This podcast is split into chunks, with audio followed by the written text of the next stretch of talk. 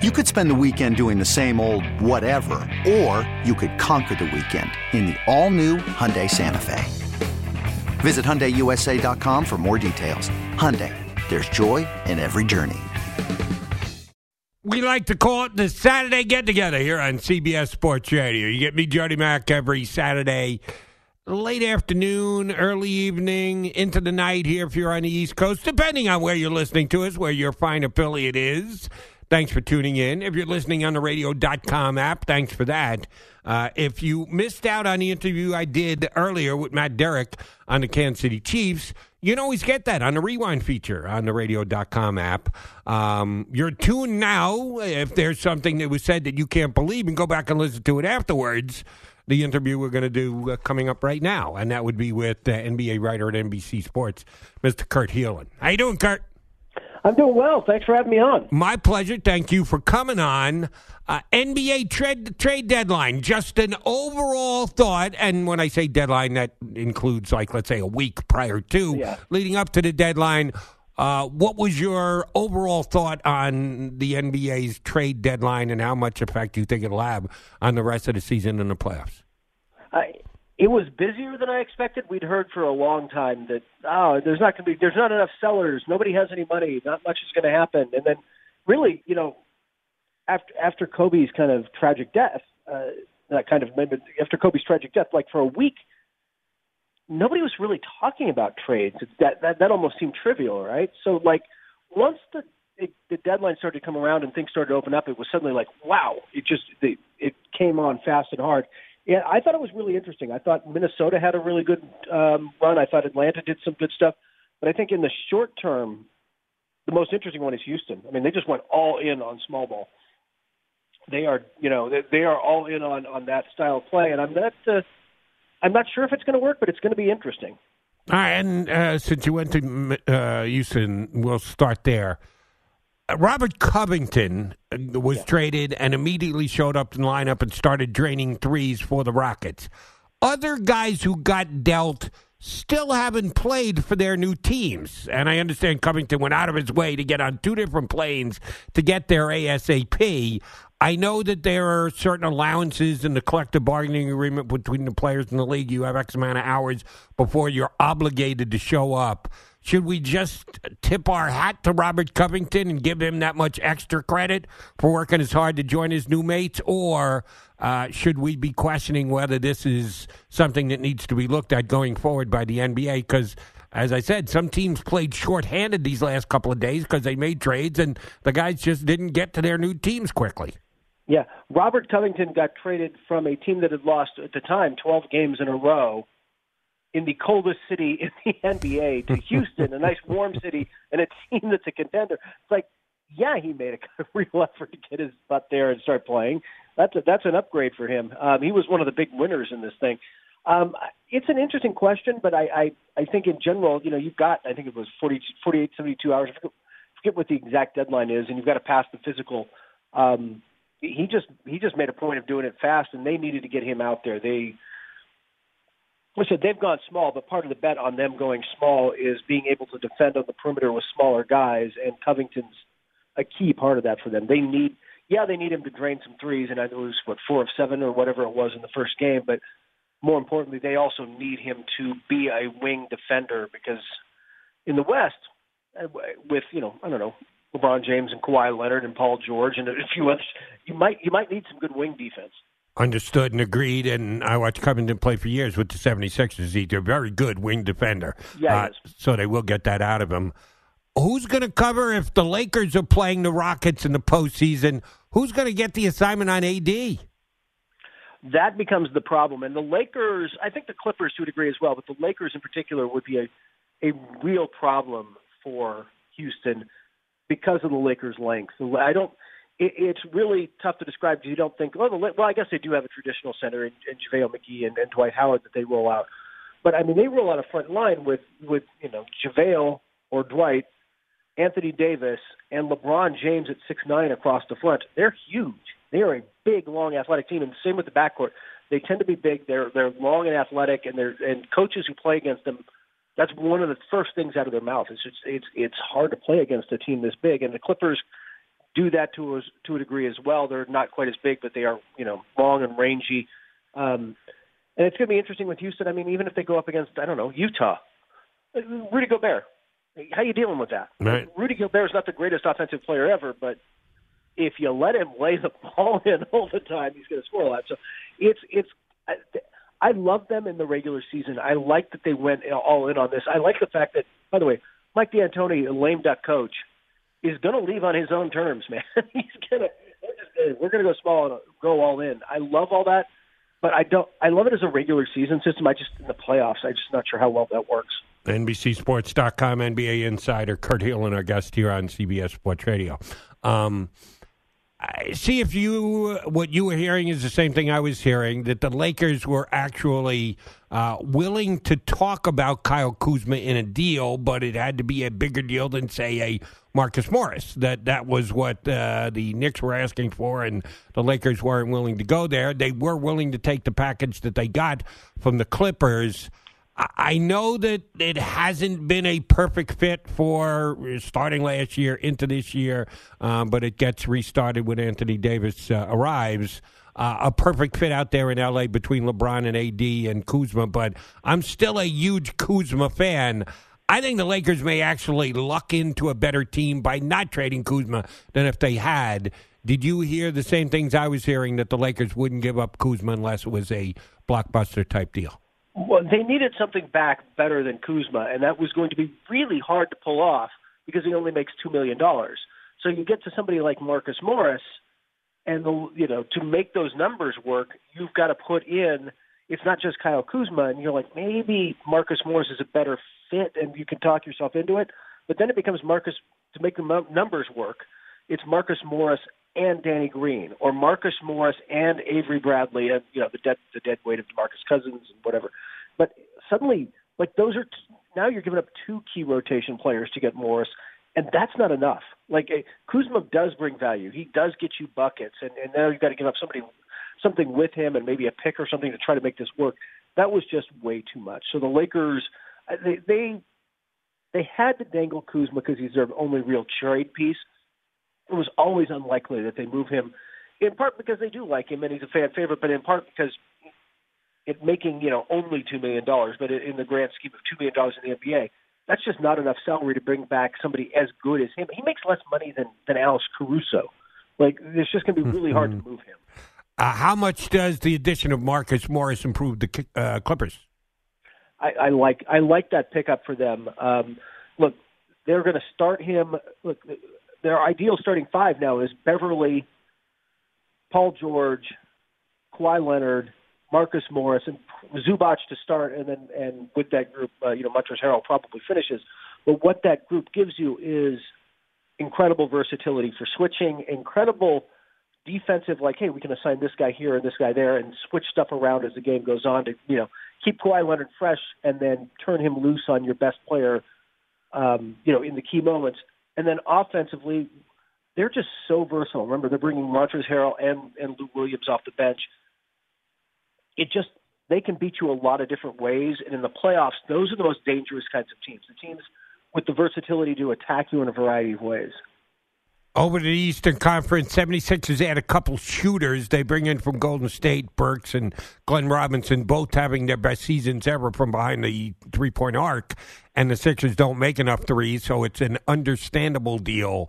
The question that Sixer fans want to know is it enough to improve this team to get them out of the bottom half of the playoff teams? They moved into fifth last night, but they're still in the bottom half, which means three road series if you're going to make it to a uh, an NBA final does the addition of Burks and uh, Big Dog Three do enough for the Sixers? I don't know. I don't know that it does. I mean, like you said, they desperately they they could use more shooting, and more than that, didn't it, didn't they just feel like a team that needed to be shaken up? I mean, I, I'm generally not that vague about things like, oh, you've got to add this or that, but in that case, that team just they struck me as a team that needed to be jarred a little bit and and put into a, in situations where um, or, bring in some people who could change the dynamic there because it just it needed it. And so maybe this does that. Maybe that's enough. Like you said, they just they, their bench shooting got better. I don't know that it gets them near the Bucks right now. And I'm a guy who before the season thought they, you know, I thought I picked them to come out of the East, and I you know, I'm going to be wrong. I think I'm going to be wrong about that one. The Bucks are just a vastly superior team, but I'm not sure that they can get by, you know, Toronto, Miami, Boston right now, and I'm not sure what changes that other than you get to play Embiid more. Man, we'll see if Embiid is up for the challenge. Um, Miami played kind of all in, getting Andre Iguodala. Yeah. Uh, and I'm an Iguodala fan. Watch him play in Philly and know what he did for Golden State, and got an MVP of the NBA Finals coming off the bench one year. Uh, but he is in his 30s, and he has sat a half a season. And he not only gave up what they had to to get him, but they tacked on two more years on a contract extension when he basically said, Yeah, I don't want to play for Memphis. I'll sit home for however many months it was before the trade deadline. Um, bad precedent set by the NBA here that a guy who doesn't like where he's dealt just says, That's okay. I know I got a contract. I'm not coming. I'll sit home. You'll trade me eventually. That was a mutual agreement, though, so it doesn't it doesn't bother me as much. They didn't want him in there, kind of with. In an ideal world, he would have been there as a mentor for you know Ja Morant and, and Jaren Jackson Jr. and the really nice young core they're building in in um, in Memphis. But he didn't want to be there, and they didn't want that influence. You know, if he doesn't want to be there, they don't want that influence around their guys. So it was a mutually agreed upon thing. It got a little weird at the end, but you know, Iguodala, even if you've got him on your team, and, and and Golden State had to do this a lot last year. You've just got to rest him a lot. Like he's just reached that point in his career with his body that you know he can't play 82 and then and then and then a playoff series or two. So um, it doesn't bother me that much that he sat out. Uh, I'm the second year of that thing is a team option, and I, I we'll see. I'd be surprised if that gets picked up, but maybe we'll see. I don't know how much that moves the needle for them. I do think it makes them that and Jae Crowder. By the way, don't sleep on Jae Crowder. Um, that makes Miami better, but I don't think it makes them a threat to Milwaukee right now. Fair enough. Um, All Star game coming up soon. Did you watch the proceedings on Thursday night on TNT? Yeah, yeah, I, I watched it. It was I, look as much as this one wasn't as much fun as last year when it was kind of new, and then and then they made a trade you know, um, where they had the trade of uh, uh, Ben Simmons to get him on, on LeBron's team and all that. So it wasn't quite as dramatic, but you know what? This playground style joking around, picking guys thing, still a lot more entertaining than East versus West or USA versus the world or whatever other concept they come up with. This was this is at least kind of fun and entertaining, and I know that they're it's a radically different um, system they're using for the All Star game, you know, scoring wise this year, but honestly, that game's the game itself. I mean, I love the hype and I love watching all these guys and all this skill and talent on the floor, but the game itself's just been boring. Like, yeah. It's just boring. So, so you know what? I don't. Is this going to work? I don't know, but at least they're trying something. Understood, and I'm with you. Uh, anything, switch it up, make it a little different, give us a different perspective. I'm down with trying anything. But yeah. I was watching Thursday night. Did you really buy that it just so happens that LeBron got all five of the Western Conference starters and Giannis got all five of the Eastern Conference. That's exactly the way they evaluated the players, or did somebody get in the captain's ear and go, "Yeah, take your West guys, take your East guys"? You know, that's funny. I didn't. I I hadn't really thought that through for a second, but you're right. Um, that's. I mean, obviously, AD was going to go first with LeBron. He was going to choose Davis. Right. That and that what have you. can't blame that, him. Then Joel would be like, I get, I get that part of it but you're right. That's really interesting that they went that route, um, the East versus West starters. So that's I hadn't noticed that, but that's um, I. I uh, I'm not a big, I'm here's not a big here's the test, but I don't know, man. Here's the test for me, Kurt. I'll put you in the uh, spot. You're Giannis Antetokounmpo. LeBron James takes Anthony Davis, much as you sus- suspected. You taking Joel Embiid or Kawhi Leonard? That's a really good point because I would take Kawhi in a heartbeat, yeah. uh, personally. Now I get it. I get he's you know there, he made the Africa. You know, yeah, I want to take my buddy from Africa. Like it, as Charles said like 47 times during that broadcast, it's not like you're making a bad choice. But you're right, man. I take Kawhi. I take it's like I'm going to take the guy who might be able if you're going to make this thing tight down the end, I would like the guy who might actually be able to guard LeBron. Yeah, that would be my. So I, that's the only thing I didn't like about it. Other than that, I thought it was great. I thought it was fun, and Charles and those guys jumping in was fun too. Uh, and yes, I'll be looking forward to the uh, All Star game because of uh, the different ways they're going to go about it. Uh, so when we put the All Star game in the rearview mirror and the uh, trade deadline is come and gone, we're already jumping into the buyout market here. Uh, Charlotte is clearing out some players that they think are dead wood, and uh, there may be some quick activity. Apparently, the Bucks are interested in uh, the former I'm going to pick up Marvin Williams. Yeah, Marvin Williams. That's- by the way, that's not. Look, you know what? A lot, most of these guys, unless there's something that comes through, Marvin Williams comes into the Bucks, provides some shooting, provides some veteran depth. He's still a quality. 15 years in, he's a quality role player. What he can do for them is, and he plays the four, so you can you can rest Khris Middleton more down the stretch because I can give Marvin Williams solid minutes, and I don't care if I don't win all these games. Like if I can just win enough to keep my number one seed, then I'm good. Then I'm then it's all you know, it's all great. So I, that's what it is. I don't think any of these guys, Marvin Williams or or Michael Carter Williams or any of them are going to have big big playoff roles. But if you can rest the, the guys that actually matter down the stretch so they're fresher, that's all you need, man. Is there a name we're missing yet that I haven't seen, or uh, you haven't reported, or anybody else hasn't reported, who is going to come out of nowhere, get a buyout, and actually be able to make a difference on another team? I don't know that there's a big buyout name coming. The biggest name coming is the unretirement. I don't even know if, if you if you're gone for half a year or is it call it a retirement, but the pseudo unretirement, if you will, of Darren Collison. I mean, Darren Collison's a quality starting NBA point guard who's I'm I'm going to go out on a limb since he was sitting with Jimmy Buss and say he's going to sign with the Lakers. Going on that limb. Damn, you're good at you, you're you're good at getting to the bottom of these stories, Helin. That's a tremendous amount of reporting by you. Yeah. Um, but he's an upgrade over Rajon Rondo in terms of like he's a catch and shoot guy. I think he's just a better fit next to LeBron. Um, he's a, at this point in their careers, he's a slightly better defender.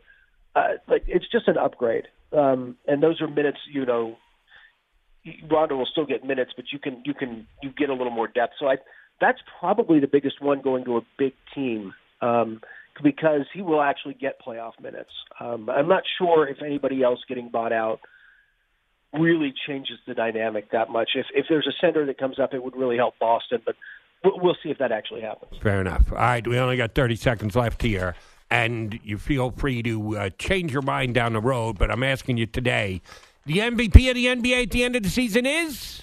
Giannis Antetokounmpo. I, I, I, right now he's in the lead, and I'm just not. Sure. Harden slumped off a little bit. I'm not sure who catches him. LeBron, maybe. Um, Doncic has missed too much time now, so LeBron maybe slides up, but everybody's chasing Giannis and, and his second one right now. I agree. It's a two horse race. It's either Giannis or LeBron, and the last 25 games will and should decide it. Kurt, great stuff. Appreciate you coming on board. Thanks for hopping on with us tonight. I look forward. To it. Thanks for having me on. My pleasure. Kurt Helin, NBCSports.com, outstanding NBA insider, here with us on CBS Sports Radio. T-Mobile has invested billions to light up America's largest 5G network, from big cities to small towns, including right here in yours. And great coverage is just the beginning. Right now, families and small businesses can save up to 20% versus AT&T and Verizon when they switch. Visit your local T-Mobile store today.